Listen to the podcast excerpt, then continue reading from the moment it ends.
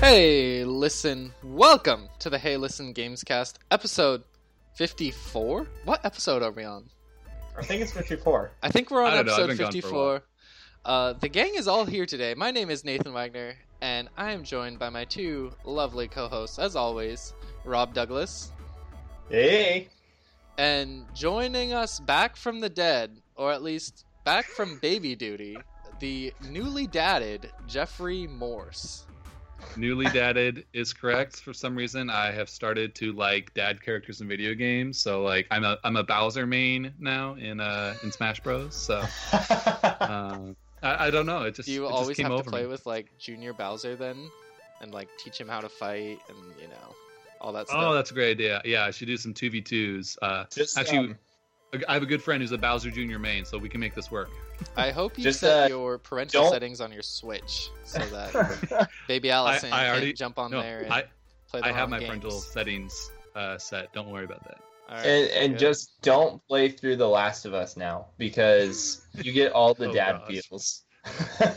I, I actually re-downloaded to my PS4 this week because I got a uh, hard drive, so I re-downloaded it. I haven't jumped back into it, but I'm about at the halfway point. I think is where I left off. So yeah, yeah. I, I Oh, don't know what the it. ending yet is. I still have stayed spoiler free, so don't don't that's tell me. amazing. That game is Oh, came wow. out like I'm what, actually really three impressed. years ago. Yeah. It was longer than that, wasn't Alright. it? Well, summertime, you got some time. Yeah. All right.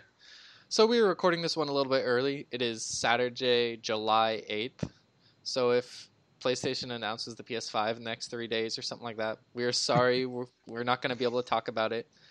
But um, we have a couple news stories we want to jump into this week. Um, let's see. The first one is uh, that 343 Industries um, has endorsed a Halo fan project called Installation Zero One. Um, Rob, I think you brought this one up. Do you know more about it? Yeah, we were actually just talking a little bit about this before we recorded this.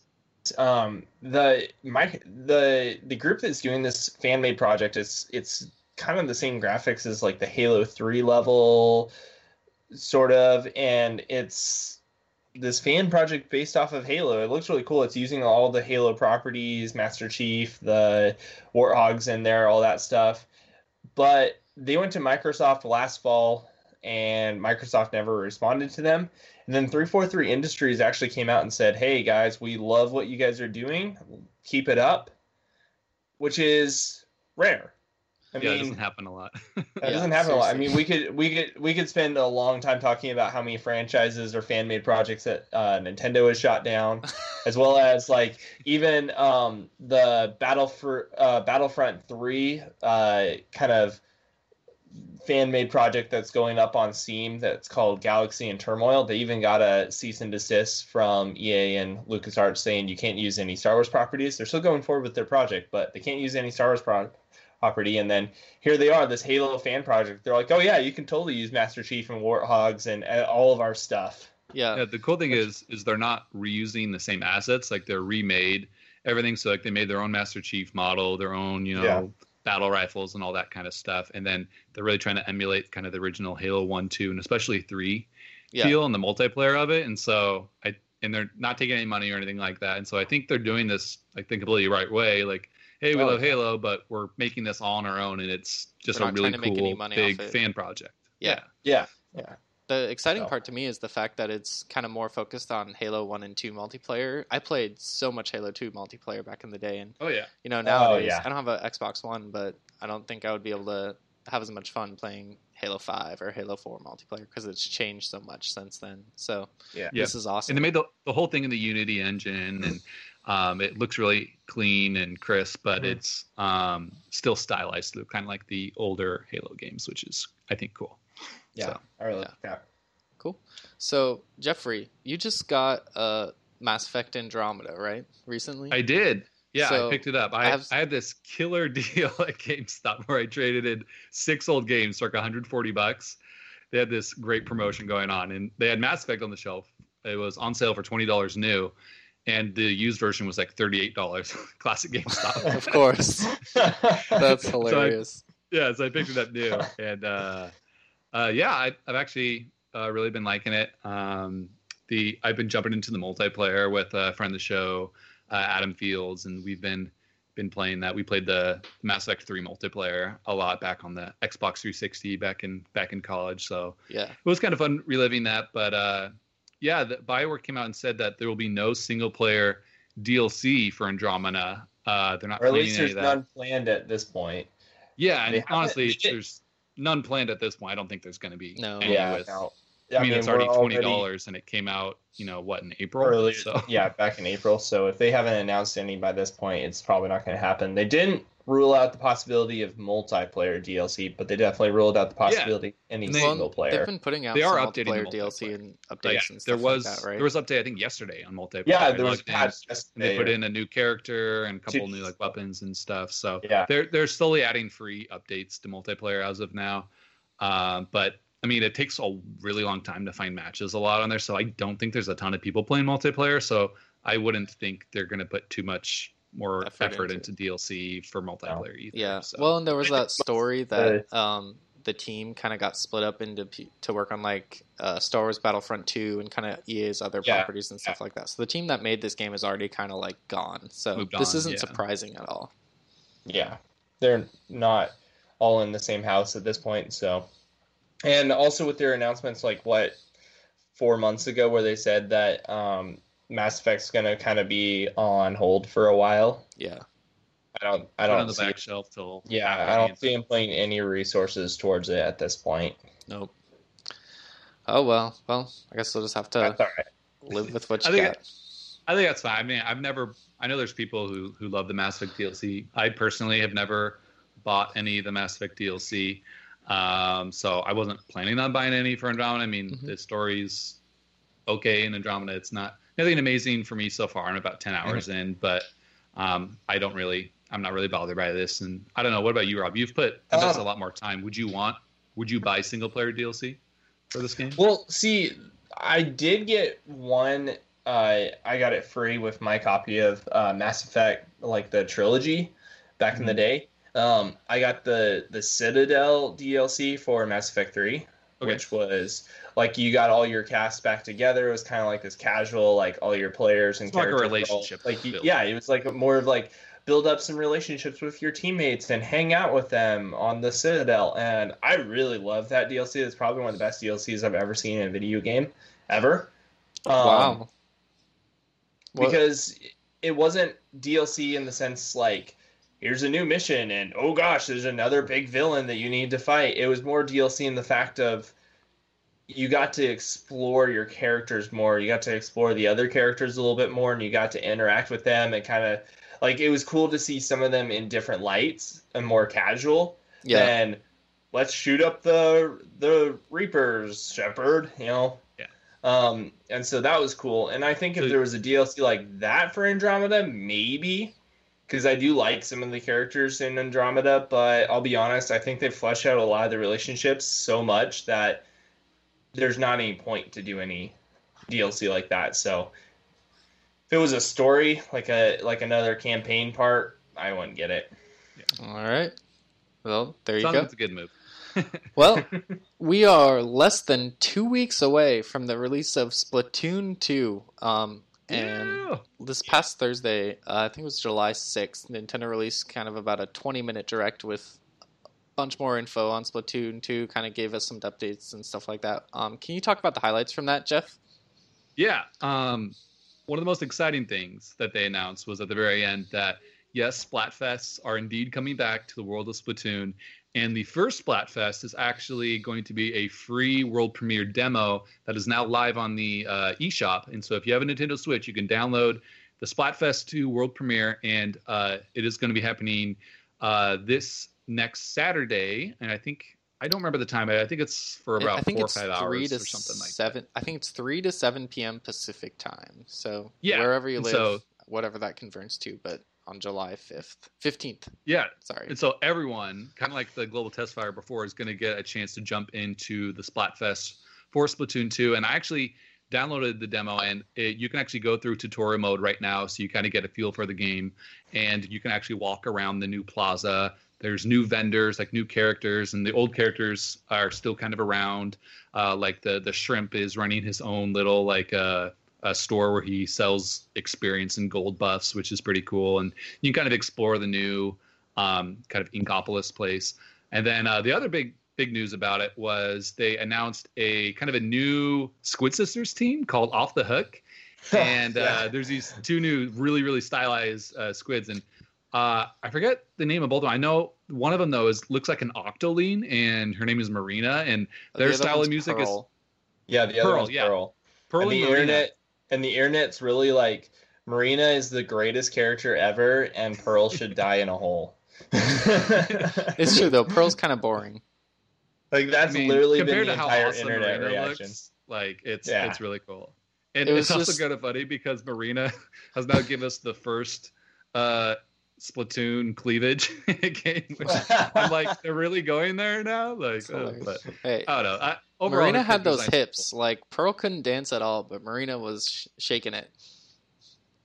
Yeah, but it's cool because the Sounds like music's almost kind of like a little bit more like a hip hop type feel to it, and so it does feel different from the Squid Sister music, but it is kind of that similar type of vibe. So I'm excited to hear more of the music in Splatoon 2 because that's that was always one of my favorite things of the original Splatoon is all the different songs, and they had like fictional bands that they would add in new songs in through hmm. free game updates. And Splatoon 2 is also going to get at least one full year of uh, free updates with maps and weapons, and like they announced some new super moves and like a new umbrella type weapon and uh, you can play multiplayer in. Splatfest now. So um, I don't know. I'm I'm hyped. If if you haven't played Splatoon yet and you have a Switch, be sure to check out the Splatfest. Um, hopefully uh, we can we can jump in that uh, with friends on the on the demo, but they didn't say. And oh, the uh, Nintendo Switch online app is coming out with Splatoon 2, which uh, I you know I think we kind of thought was going to happen, but the app was coming out July 21st. It's just called Nintendo Switch Online, and you can look at all your stats, the map rotations, switch your loadouts, send invites, voice chat with friends, all through um, this new app coming out on the 21st. So hopefully it, it runs nice. You know, it's not voice chat through the system, but at least you know we're finally getting some type of online service feature for the Switch. You know, I hope Discord is suing Nintendo. That's what I hope. Um, I think it is a good touch though, like having it kind of be like a, like you know, there's lots of games, even like Mass Effect, you know, Halo. They all have their dedicated apps where you can look at you know your Yeah. stats and It's all that kind more of stuff. popular nowadays. Well, yeah. But with this online app, it's it has all the Splatoon stuff on like its own like page on the, in this app. Yeah. So I'm hoping in the future, you know, when Smash Bros and Pokemon, all these other games come out, they'll just add in, okay, this is the Splatoon section of the app, this is the Pokemon section, and you can kind of go in and dig into your profile um, via the app. I think that'd be really smart. that would be you really don't have to nice because download then I don't have to download apps. like six different apps on my phone for Yeah, each game that I play. exactly. They're actually also going to tie it into Breath of the Wild with the what is it, the trial one or the one where you can see where you've been and watch every single one of your deaths. We would be there a long time. I would at least. yeah, I'm excited for Splatoon Oh. 2. It's crazy that it comes out in just two weeks. It seems like it's Yep. that release date has come up really fast. Dude, Yeah. I'm so excited because that's the day after my birthday, and so like I'm just gonna spend all day playing Splatoon, and then like I'm getting like four or five new amiibo in the mail, and just I'm like, oh, it's just a, it's a great birthday present to myself. That's awesome. to awesome. yourself. yeah. Treat my wife was gonna get it for me, but I'm she's like, uh, you're already gonna get it for yourself. I'll get you something else. I'm like, sounds good. Nice. So- Double birthday. Yeah. Sweet. It'll be fun. Well, this next one, uh, Rob is pretty upset about. Um, Yeah. Cuphead officially announced that uh, the game will never come to the PS4. They have a lifetime console exclusive partnership with Microsoft and the Xbox One. So, no Cuphead. I don't think this is a huge surprise because it was on Microsoft's stage like the whole time and has been associated with them and Yeah, stuff like true. that. But It's a part of their indie program. yeah, so. yeah, Yeah. But some fans were holding out hope that they might have like maybe like a year or six months exclusivity window, but that is apparently not the case. Which is That's fine with me because I holding couldn't make for. it further than three seconds in this game. I was No, really I- hoping that this I'm would come too. onto the the PS4, maybe be a PS Plus game in the future, so I don't have to to pay for it. But Rob's I thinking also- three years into the future.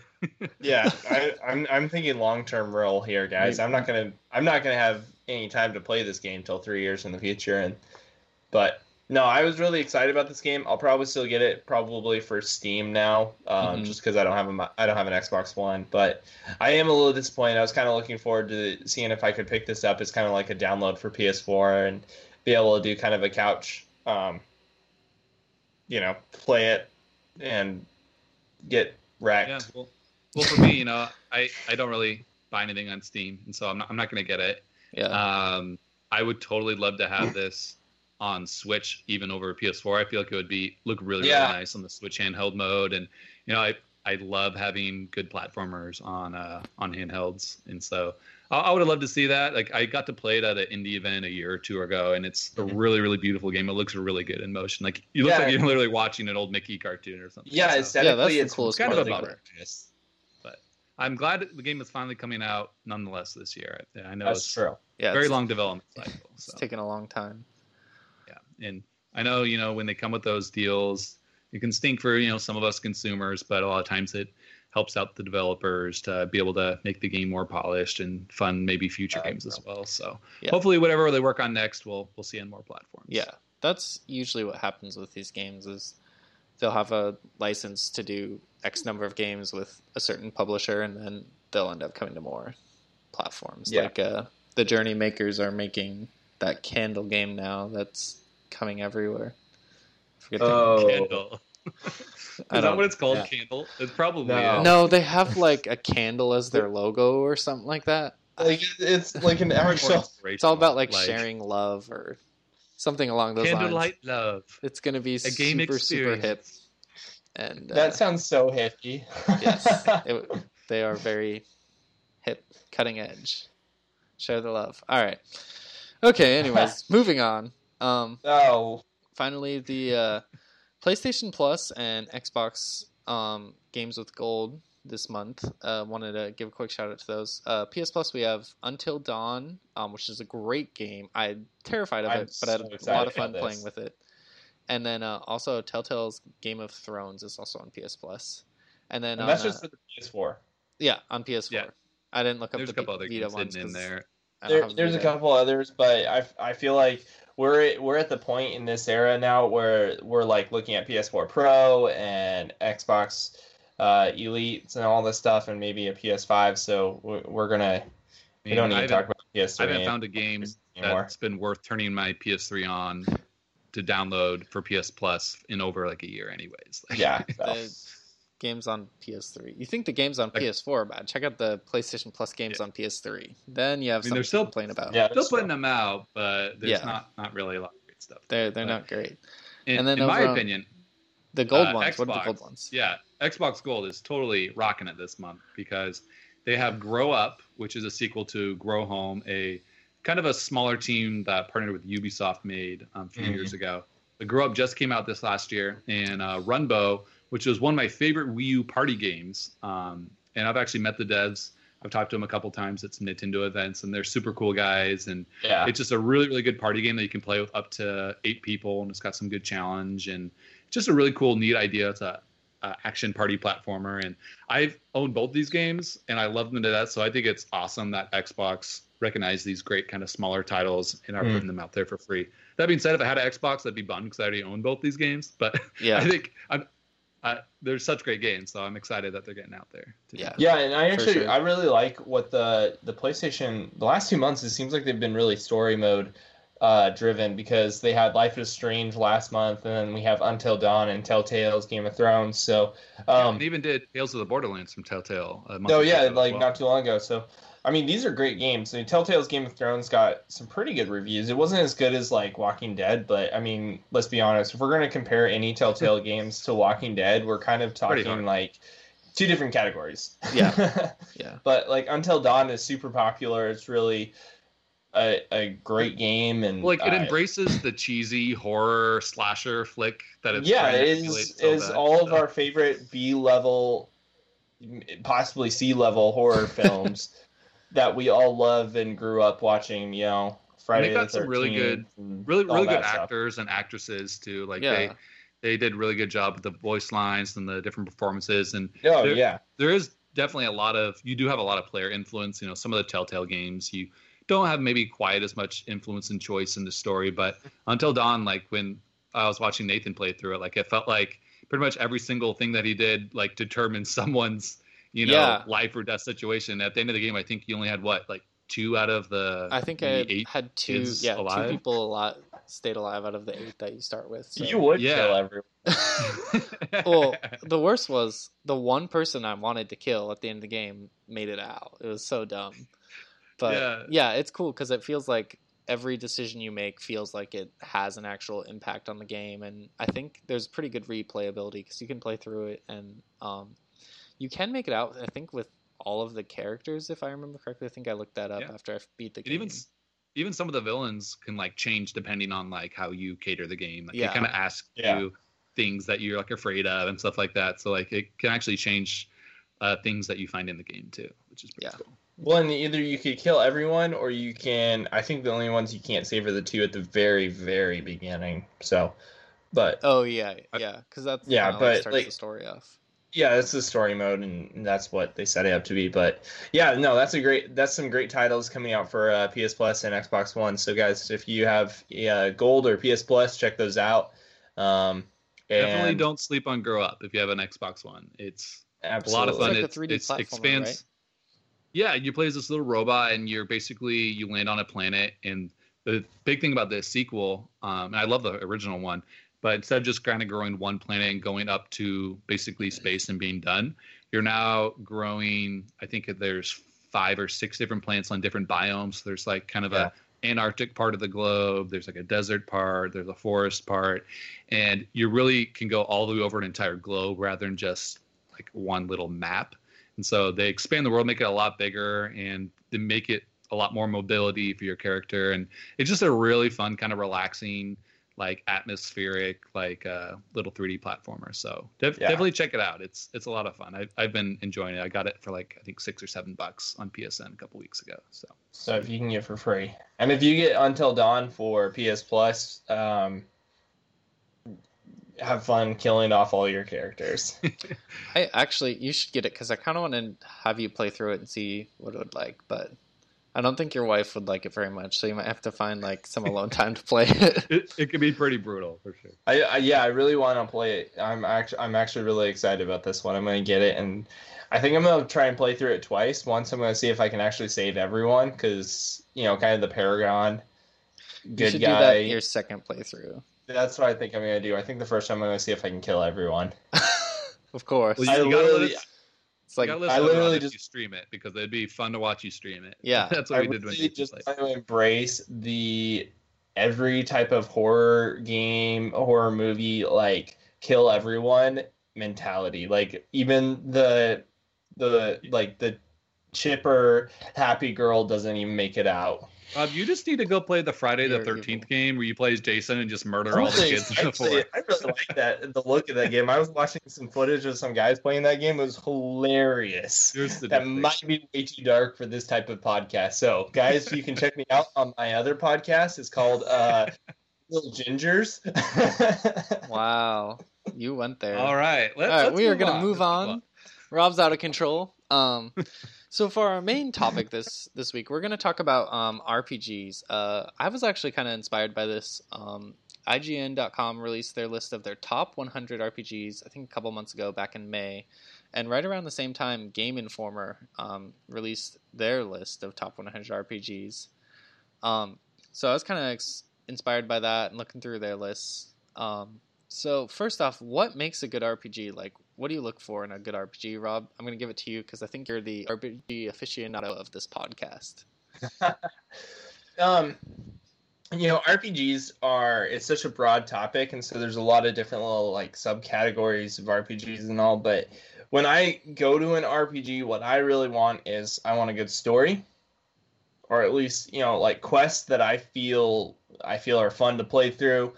Um, I want good customization of either my character, uh, my party. I want my characters and the characters around me to feel fleshed out and you know have, be fun to play. And I really love kind of the exploration and looking around and getting loot and you know kind of the the leveling up, but not being grindy. Okay. So yeah, I What I about, think, like- you know what about the combat? Like, do you prefer like turn-based or action, or do you care at all? Or because that's the I thing think- that's always turned off me about RPGs is, I turn-based is like a little bit too heavy strategy for me. Like, um, it just takes a little bit too much thinking, and then Yeah. other like action, a lot of action RPGs are really just like where you press a button and the character swings their sword and it says 100 damage done or 103 damage done and stuff like that. So it's always Yeah. just hasn't been a lot of fun to me. Yeah. Um, I like a little bit of a mix of both. Um, because like you have you obviously have your action heavy RPGs, things like The Witcher, you know, the Skyrim, Elder Scrolls series, some of your Fallout's, and even Well, Mass, Mass Effect. Effect. now is is yeah pretty, pretty Yeah. combat oriented. Yeah. Yeah. Uh, but I I think the biggest thing with the turn based is if you're a really heavy um, like because the RPGs are based heavily in the tabletop type games. That's why you have like the stats for strength and charisma and all these things going into these games like and when you do an attack it's like a dice roll and so um, and that's actually how a lot of combat systems work nowadays is that it's actually like a dice roll based type of system Mhm. like you add in certain stats RNG. and that, yep it built it boosts whatever you're doing and so that's a little behind the scenes gaming for you guys just in case you were wondering that's a very nerdy moment for me but like the tabletop rpgs are very heavy on the one person at a time because you have a full party of people that are sitting there and you want each of them to be able to utilize their moves play out their character how they would want to and so with that translating over into video game RPGs, the turn based had to be, you had to feel like it was balanced.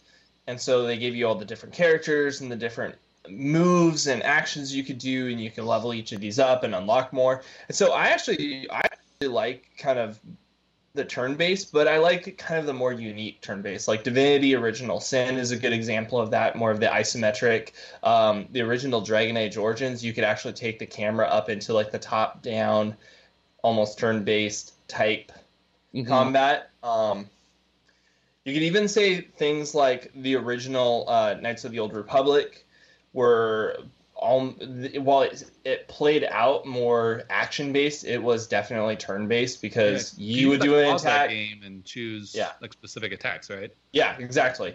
And so it was more turn based in that sense. And that's actually a little bit more fun than just the traditional, like, at least in my opinion, than the traditional, like, Final Fantasy or Chrono Trigger, where you line up in a line and one person goes forward and attacks and the next next person person. attacks. For me, that's that's kind of what turn turns me off to a lot of RPGs. Is I mean, I'm not a big RPG guy in general, but like if games have really big turn-based strategy with you know Mhm. numbers that are up in the thousands of percents, you have all these different stats, and well, especially if you have like you know multiple people on the team, like you know a lot of the Final Fantasy games, you have you're commanding four different people while they're all different roles that they do in their turn. But like you boil it down to something simple, like Pokemon, where you have one Pokemon versus another Pokemon, Yeah. and you're doing 15 damage with Ember because it's fire and it hurts grass. It's effective against grass mm-hmm. type. Like that, that I can follow, and that I really like, and that's Yeah. why I think like the original Pokemon Red is probably like my favorite RPG Yeah. of all time because it was simple enough where you got to. It was turn based, but it it was pretty self explanatory and was very accessible. But it still kind of you know had like I mean anyone who knows anything about Pokemon, uh, competitive Pokemon, that game has a crazy meta and stats and all that stuff. Oh, You yeah. Yeah. that, but it it's not not too hard to get into. Yeah, So- Well, IGN like- actually had Pokemon Yellow um, as the Yeah. number four RPG on their list on top 100 RPGs, which Oh, nice. I thought was great. And I think Rob, you said you were kind of surprised by that, but I think it is Yeah, a great I- example of something really simple that a lot of people can enjoy. I think I might have put Pokemon Red and Blue above Yellow just because I like those a lot better. But, you know, Yellow is a good example of like a very unique system when it comes to the RPG turn-based combat. Um, and you know, uh, you mentioned the like the the you're hitting and you're doing thousands and thousands of damage, you know, or like you hit and then they take like this huge amount of damage, but it doesn't do anything. Yeah, Yeah. that's kind of more the Final Fantasy realm. fighting Sephiroth and it takes like 45 hours or something. Yeah, yeah. and those are those are the type of RPGs that take so much more strategy to to play through Mm-hmm. that I I'm not as big of a fan of like strategizing because I'm terrible at strategizing and planning out things for like future use and so a lot of those games are really good for the people who are very meticulous and very like strategic because what what they what they want is they want the games where they can say I'm going to level up this move, this move, and this move because I know that these three moves are going to be the ones that I want to use, you know, 40 hours into this RPG the most. Yeah, you have to plan out And- what you want to do, like 10 Yeah, you in front plan of you, out- which yeah. is really hard.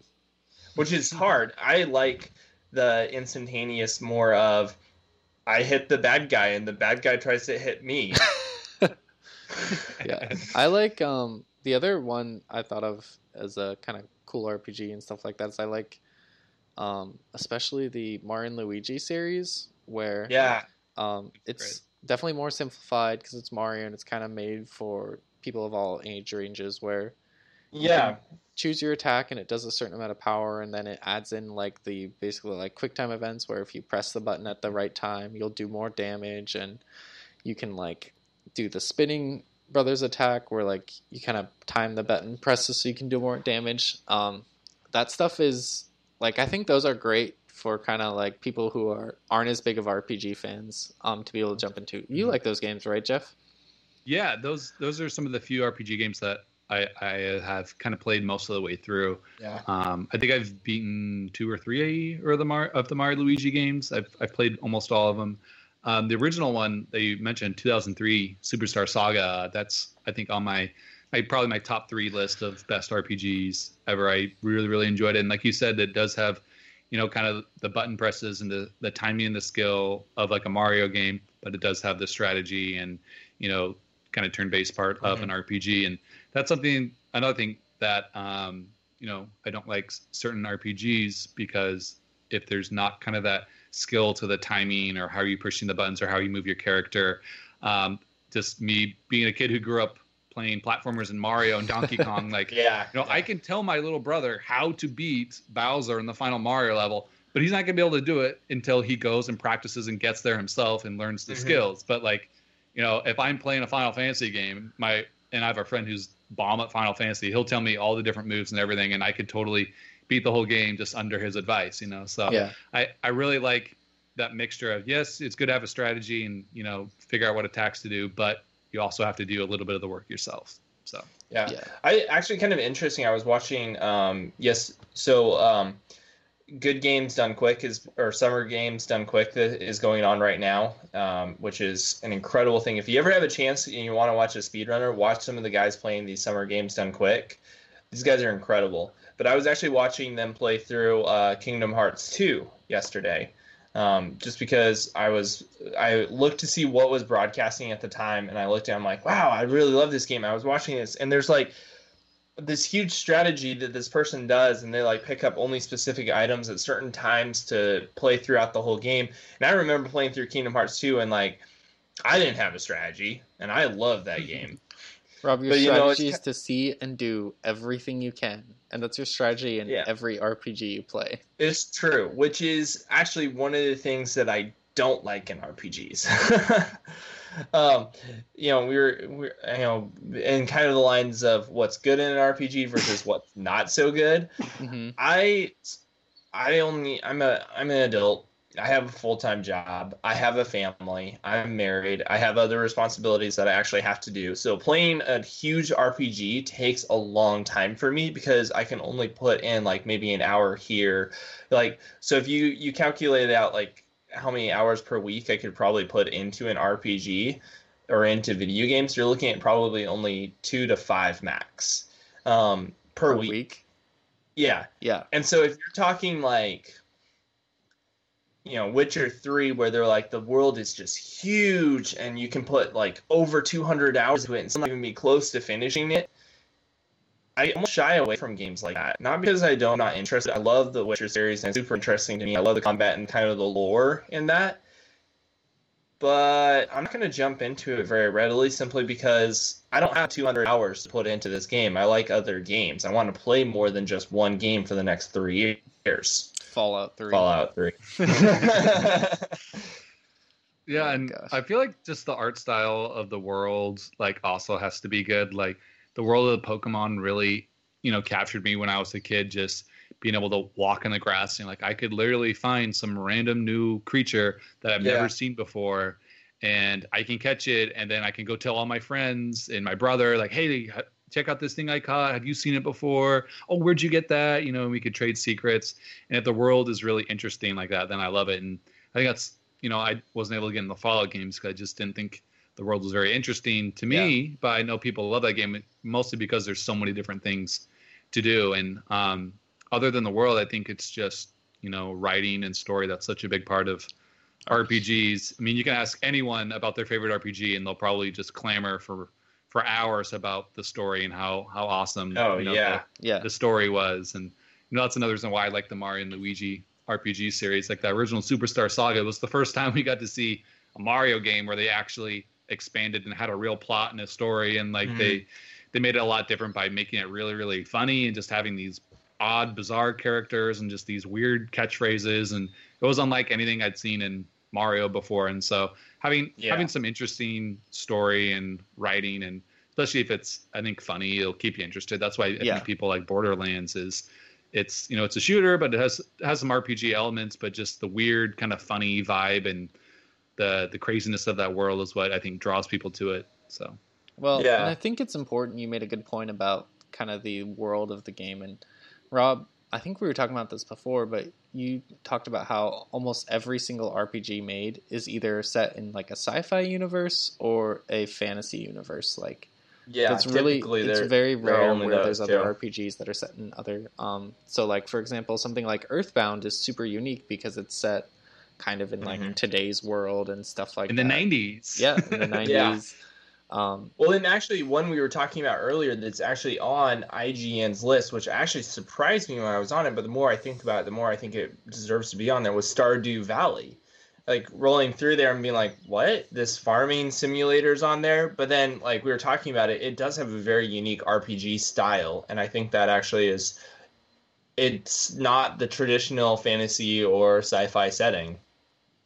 Yeah, and Yeah. I- I- Stardew's Valley is a lot thing of fun because it has the great combat, thing about you know, uh, farming. Oh, go, go ahead. ahead. Jeff. Well, I was just gonna say the great thing about Earthbound is they really do embrace that kind of modern '90s, you know, feel. Rather than drinking, Yeah. you know, potions and using fairies to heal yourself, you're eating hamburgers and hot dogs, and like you're attacking with yo-yos and baseball bats. Yeah, Like the bad guy isn't like evil, evil mutant, you know, megalord. It's like punk skater kid, like stuff Yeah. like that. And so I think that's what makes that game stand out so much. Why people Yeah. still want, you know, Mother Three to come out, and it's just very, very iconic in that it's not like any other game. Like you have parents who are reminding you to do your chores and call call your call your mom and make sure she, you're okay, and you know, just weird stuff like that. So, um, I, I think you're right, Rob. We need to see more games branch out of just the sci-fi kind of or fantasy or you know, kind of what we already see. in Yeah. Yeah, well, and I think it would be really valuable just because, and we've already seen kind of some examples of this, you know, more recently with some of the newer games coming out. Uh, Horizon Zero Dawn is an incredible example of that because while it is still kind of that sci-fi, it's sort of it flips it on its head. Like it, it doesn't it doesn't straight up go we're a sci-fi post-apocalyptic world. It throws in so many different elements you're like, wow, this is actually very unique.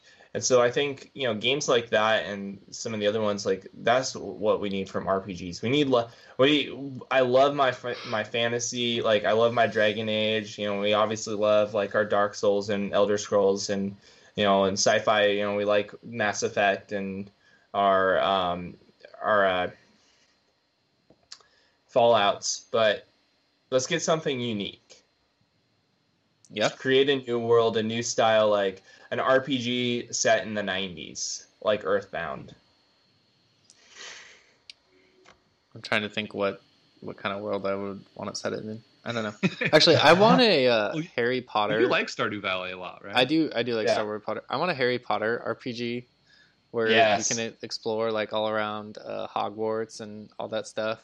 I think that would be cool.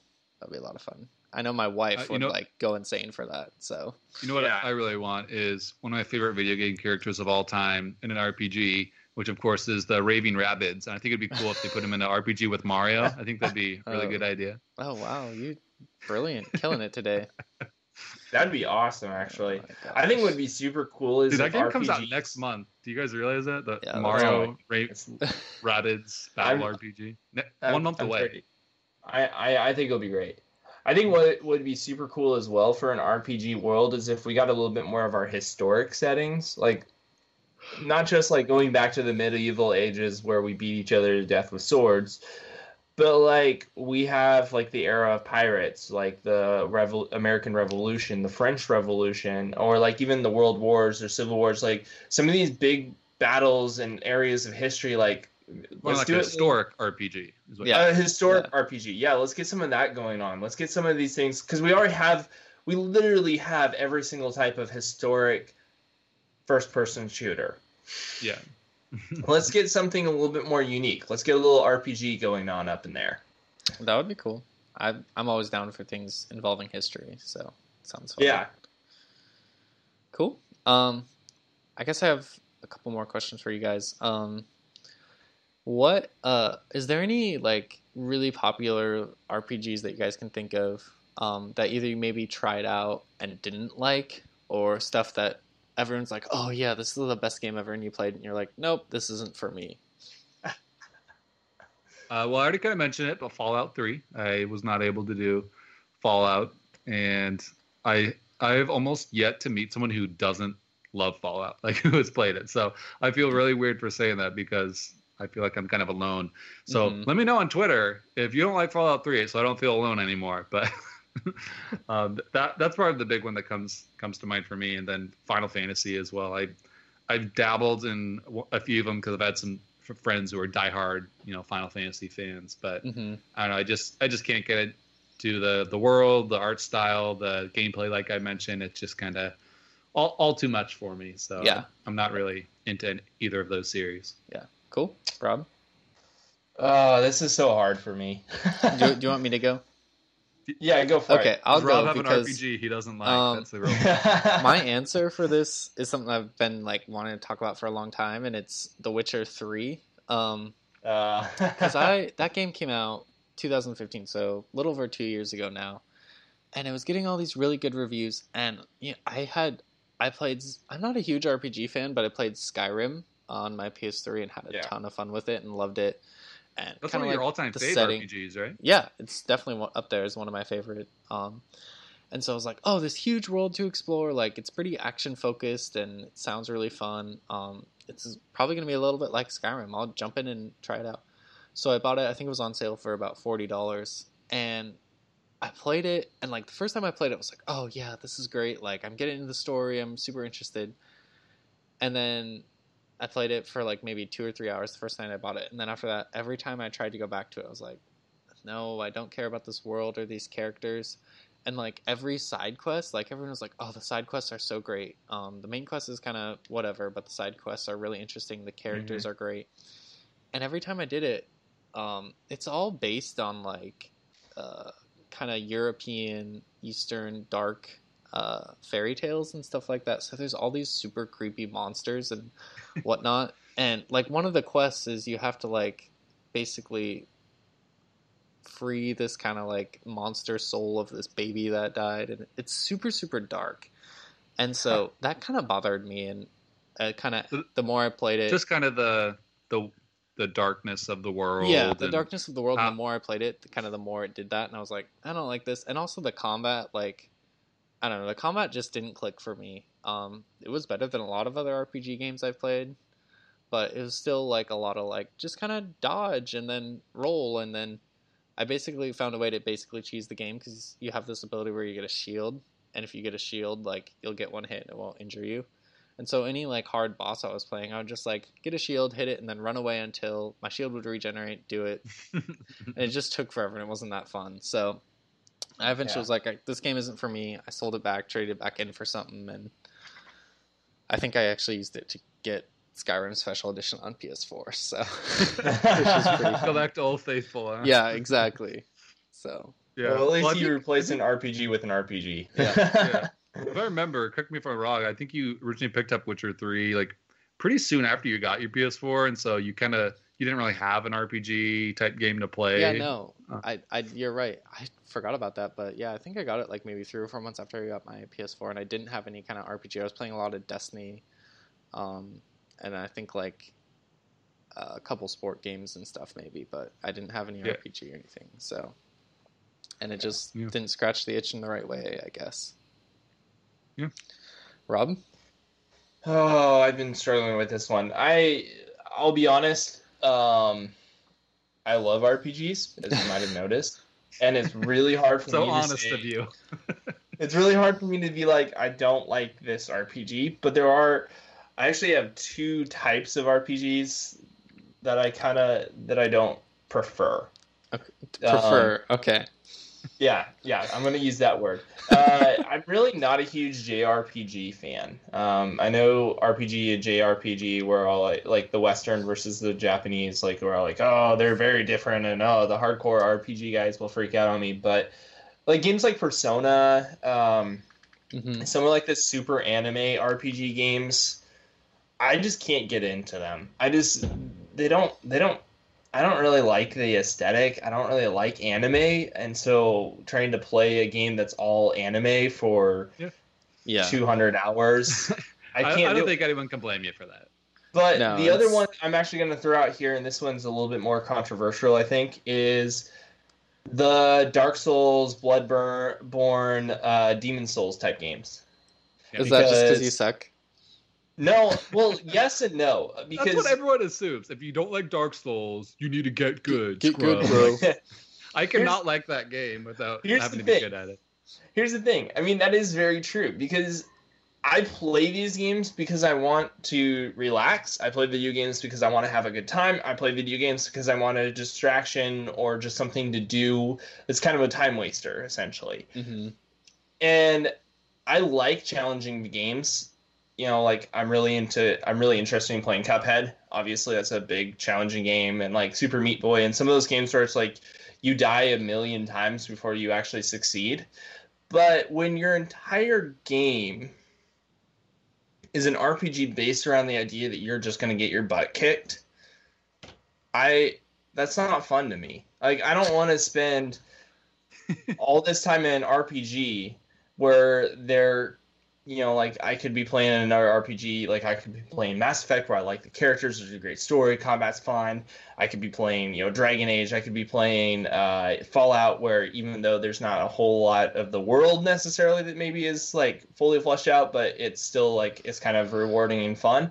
And when I level up I actually feel like I can succeed at things. Hmm when Dark Souls and Demon Souls are all just like, "Psych, you just got killed again for the hundredth time." I mean, that doesn't. I don't want to do that for a whole. I I think what you're saying too, Rob, is like I feel like with you, story is probably the most important thing in an RPG. Yeah, is like and Dark Souls, I haven't heard anyone ever. I mean, No. for all the people who I know love that game, clamor about the great story. Like that's not No, the purpose of the game. about Is not to tell an interesting narrative. It's to you know have a you know quote unquote realistic sword fighting game that kicks your butt all the time. And so Yeah. you know But, like- if you're in it for the story, that's not really. yeah. Well, Yeah, and and that- everyone that- says that- the most important part of those games is just like when you finally do beat that boss or whatever it is you're facing, that the feeling of achievement and like completion is just so amazing, and that's what keeps them coming back. But you have Yeah, to take I've kill- so much a really punishment to get thing. there. and I've I've heard that's really rewarding. But I mean, like you said, Jeff, I play games for stories. I play games because I actually want to feel successful at something. Yeah. typically after a really long day of being an adult and you know being an adult it's hard and sometimes we're not very successful at being an adult and so i don't want to go to a video game where it's literally the exact same thing like taxes big sword coming down on your face Yeah. Well, and I think it's easier for people who have more time to enjoy those types of games because you do have to have a lot of time to be able to kind of sink in and play through. Like a good You friend of the show, good. Chris Raymond, I was talking to him about I think the most recent Dark Souls three DLC, and he was like, "Yeah, I was fighting this boss for like six hours last night, and I still didn't beat it yet. And I'm like, oh, oh my, my gosh, gosh. I would like kill myself. Like it was so bad.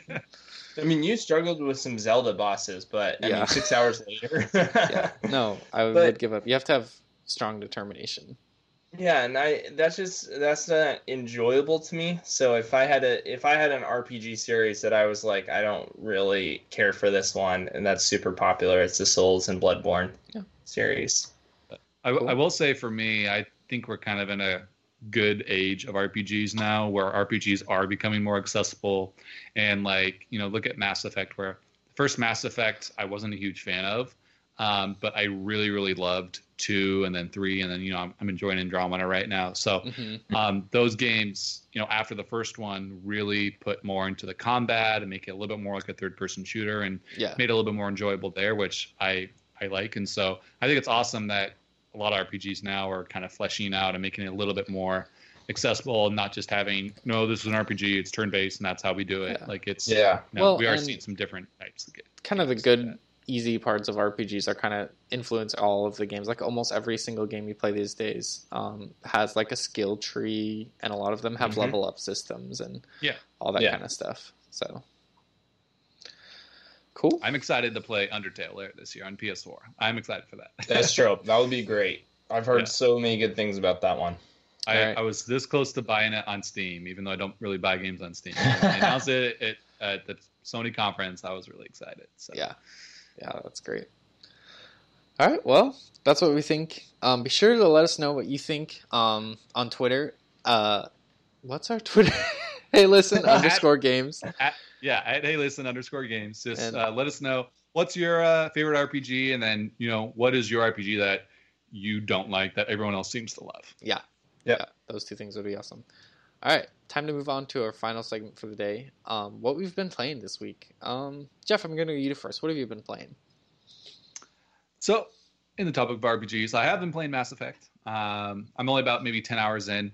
I have jumped into the multiplayer, which has been fun. Um, but the story so far hasn't really gotten me hooked necessarily, but I do enjoy exploring the worlds. Uh, the worlds are very, very big, um, which is awesome. I, I texted Rob the other day. I didn't find out you could fast travel until I was at like 94% completion in a planet. Oh, wow. so I, I I don't know how many you know minutes or hours I spent traveling across my vehicle, but um, it feels good. It uses the Frostbite engine, so the environments look beautiful. Like it's it looks Yeah. really really nice. Um, the character models and the facial animations, eh, but you know the environments look great. Um, and they, so- they improved with a couple of patches. They actually were worse. yeah, yeah. I don't even want to know what it looked like before before all the updates, but um, yeah. So I'm, I'm making my way through that. I'm I'm glad I picked up this summer. We'll have some some time to hopefully get more into it. Uh, but I do want to talk about Arms. I haven't I haven't been on the show since Arms came out, and uh, I just want to kind of let you know what I've uh, kind of been uh, doing in that game. Um, I will say the game does not have a ton of content. Um, it it only has what I think nine characters in the game to start, and it's then there's right? about maybe ten. Yeah, uh, Okay. nine or ten characters in the game, um, which isn't a lot for a fighting game. Yeah. uh, you, you think even Street Fighter Five launched with what like sixteen or something like that, um, but uh, there's about I think thirty something different arms available. Uh, but the cool thing about the arms are, you know, there's a regular boxing glove type. There's like a big, uh, like giant bruiser type. There's a bird type. There's you know a revolver kind, and each one can be has different elements. And so you can have a revolver that has flame, a revolver that has shock, which stuns. And they haven't released all those. And so, like for example, I think the revolver only has the shock or the firepower. And so over the next year where they do free game updates they're going to be able to release you know potentially over 100 different arms that have the different side abilities so there's a lot of room for depth there and that's where a lot of the games you know kind of depth comes in is not really just choosing your characters but also choosing what type of arms you're using because Mhm. the speed and the power and the the uh the elements really um come to play there but um, the online is the best online experience on Switch yet, which you know I know there's not a That's lot of online Switch a games, but it's it's the kind of the this is you know the first real definitive Switch game. You know Mario Kart and Zelda both came out in the Wii U. Um, you know this is really the first big Nintendo Switch exclusive game, and it totally has the Nintendo polish and charm. Uh, the characters look great. Um, there's a new character coming out next week, and overall, I'm I'm having a lot of fun. I kind of prefer to play in I think button mode over hand over the motion controls. I will say motion controls are a lot more fun though. So I, I, do try to play with motion controls whenever I play with um, other people, just because it makes it a little bit more fun. But it's And pretty accessible too. So The single that's player cool, is just too. the Grand Prix, right? Like you kind of just yeah. go There's through just some a, it's like challenges an and arcade stuff. mode. Yeah, you pretty much Oh, just yeah. fight through all ten fighters um, Okay. one at a time, and um, it'll mix it up. Sometimes you'll do like volleyball or hoops, and there's some other different game modes which make it fun.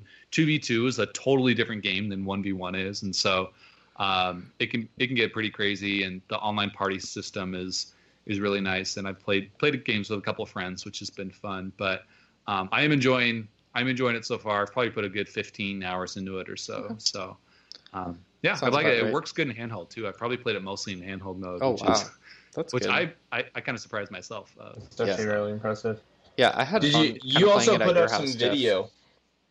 Yeah, I, I I think I put up a video of Twintelle back uh, a week before the, the game launched during one of the Yeah. test punches. But um, let me know. I, I can I can totally throw up a stream on this. I know uh, kind of a friend of the show, Johnny Ebbs. He's been been streaming Arms and Mario Kart 8 Deluxe on Switch a lot. So uh, let me know if you have Arms. I'd love to love to check it out with you. I, I'm at rank eight right now uh, in the in the ranked play, which can be a lot of fun, but also can be very very rage inducing as most fighting one on one games can be. But Yes. I, I love the fact that there's a new free character coming out uh, next week with a new mode and some new arms because I don't think I've ever played a fighting game. There's been free DLC like that just doesn't happen. You usually have to pay six dollars a character for DLC. So yeah, um, I think that's that's awesome about it's it. super nice, especially since there's not a ton of characters and stuff to start. Yeah, yeah. There's there's Yeah. not a, a ton to start with, but I think it'll be kind of like the original Splatoon. You know, over over time there'll be a lot lot in that package there. So, Yeah.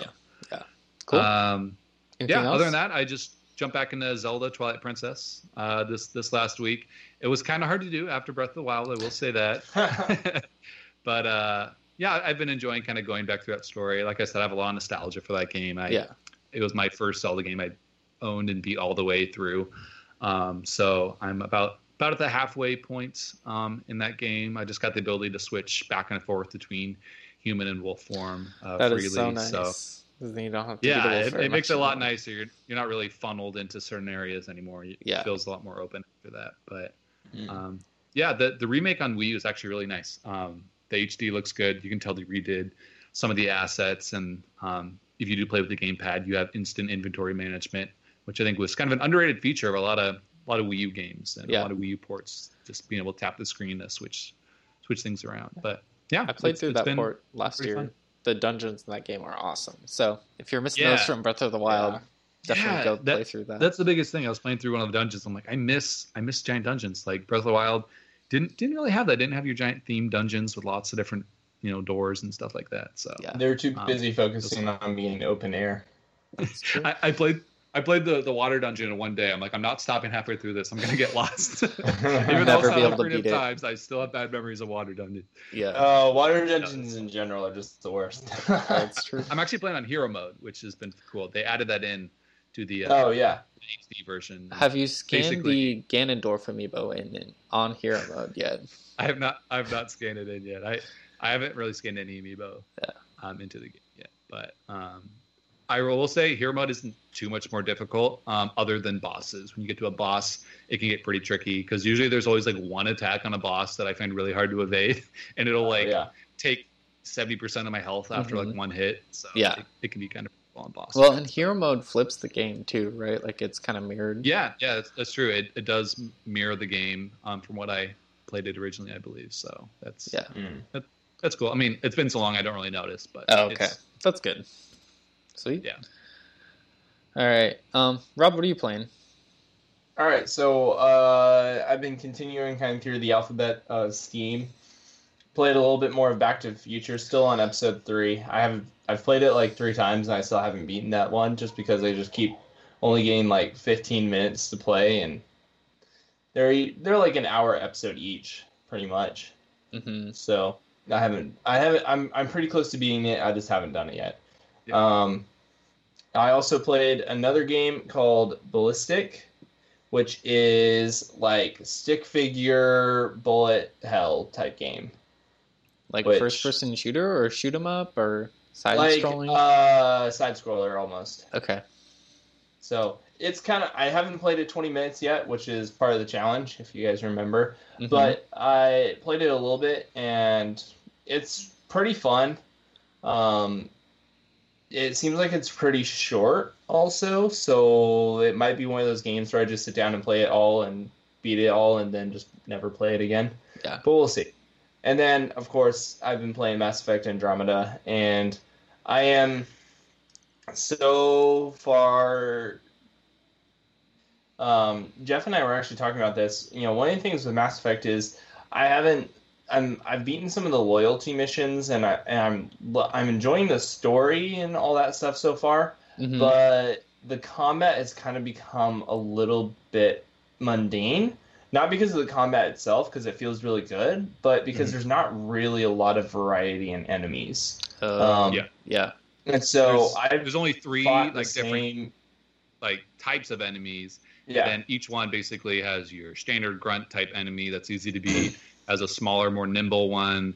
There's usually like a animal type one, and then there's one with that shield that's a little bit harder to be, and that's pretty much it for each of the three classes. So Yeah, and Yeah. it's the same in all races. So Yeah. there's several different races throughout the game. There's a couple new ones and there's some old ones, and there's always going to be the exact same types.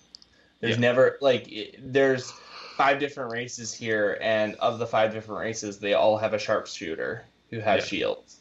It's And not so- like you know maybe think of Destiny where there's you know the Hive, the Cabal, the Taken, where each Yeah.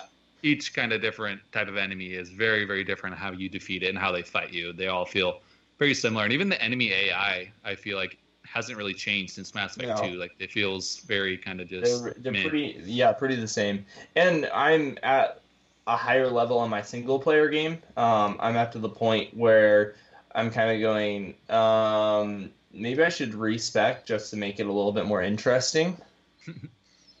because, Just because you kind of have seen and I actually did change one of my abilities recently. Like I've been using some of the same type of abilities and powers, but and I was like, I'm going to try a new one because I just wanted to make it a little bit more challenging on myself. I actually made it a little bit more challenging because it's completely different from the Yeah. one move I had, and so I might mess around with that a little bit more and see if I can make it just a little bit more fun. But I, I'll be honest, I probably only died like six or seven times throughout the entire game. Wow. And of those six or seven times, I think only. Well, actually, there was one boss where I was a little bit. I had to actually really think through a strategy that because I died like a couple times against them because it was a really Mhm. small room and I didn't have a way to get away from them or a place to find cover. But for the most part, the only times I've died is because I'm flying through the air and jumping or running out into the just middle of combat just being reckless and Yeah, I get shot here. in the back of the head. I mean, I will say the the two biggest improvements that they did in this game um, is the mobility. You can jump really high. Jump you can go on top of buildings and stuff. You can hover for a little bit. You can do dashes, similar like maybe Tracer. You know, you quickly blink forward in any direction, and that feels great. You can move around really quickly. Um, and then you can also choose any abilities and powers um, to upgrade for your character. Previously, I really like. yeah, you had to choose. You know, I'm going to be a vanguard, and I have these four powers I can use throughout the game. I'm going to be a soldier. I have you know these powers I can use throughout the game. But in this game, you can choose anyone you want. So you can have Yeah. some of the you know soldier abilities, some of the engineer abilities, some of the adept abilities. You can mix and match it any way you want, which gives you a lot more freedom in how you play the game, and it can also make it make the difficulty scaled. You know, because there's certainly some powers that are really good, and other ones that you know are maybe a little more fun. So Well, and I like- also I like one of the things is like um and some of the older Mass Effects, you had to if you wanted to use like concussive shot, you had to equip it Mhm. to your bullets and then load a new clip in with the concussive shots and then you could shoot the concussive shots. But in this one, like all the abilities are just simple trigger pulls and recharge. And so it's really fast. Um, I actually my current loadout I have concussive shot, so uh, like a like a military class, and then I have tech, and then I have a biotics power equipped. So I actually have one of each right now, Nice. Yeah. And you can change your profile based on that, so you have better abilities or better powers or skills based off of that. So that's been kind of fun. I actually have enjoyed that because it gives it an extra layer of like, well, how do I want to destroy this enemy this time? Yeah. Gives you some more freedom to switch it up, which is good. But- That's But always I good. really More wish- freedom is always a good thing. I really wish there was a bigger variety of enemies. I think that's probably my biggest complaint so far. Yeah. Cool. All right. What about Sweet. you, Nathan? Um, so I've just been playing uh, one game basically. Been busy with family and work lately, but uh, the uh, PlayStation Summer Sale, which I think is going on until Monday, July We're going. 10th. Yep. And, Um, ends the the 11th when the PlayStation The Store updates on Yeah. So they've had some really good games in there. So go check it out if you haven't yet. But um, I picked up uh, Madden 17 for 10 bucks on there. Um, so I've been playing that a lot lately. But uh, I actually have this funny story. So my uh, parents came to visit last weekend, and um, I've played Madden with my dad. I think since like the first Madden I got, like Madden 2000 or something like that, a long time ago. And usually we'll play a couple games, and usually I'll beat him and whatnot. And so such is life. So my dad's like, "Hey, you want to play some Madden?" Ethan I was like, "Yeah, sure." So I hand my dad like a PS4 controller. I think this is the first time he's ever had a PS4 controller in his hand in his life. And we start, and he's like, "All right, I'll be the Seahawks," and I think I was like the Buccaneers or something like that.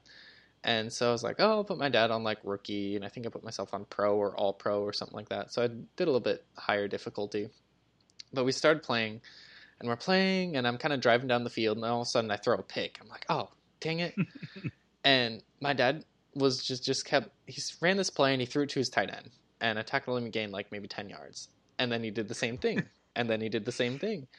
And I'm like, "Are you using the same play?" He's like, "Yeah." And like, I kind of just he was only throwing to his tight end. So he I wasn't looked- even doing like a good strategy. No, he was wasn't still doing a good you. strategy. He was just like doing the same play over and over again.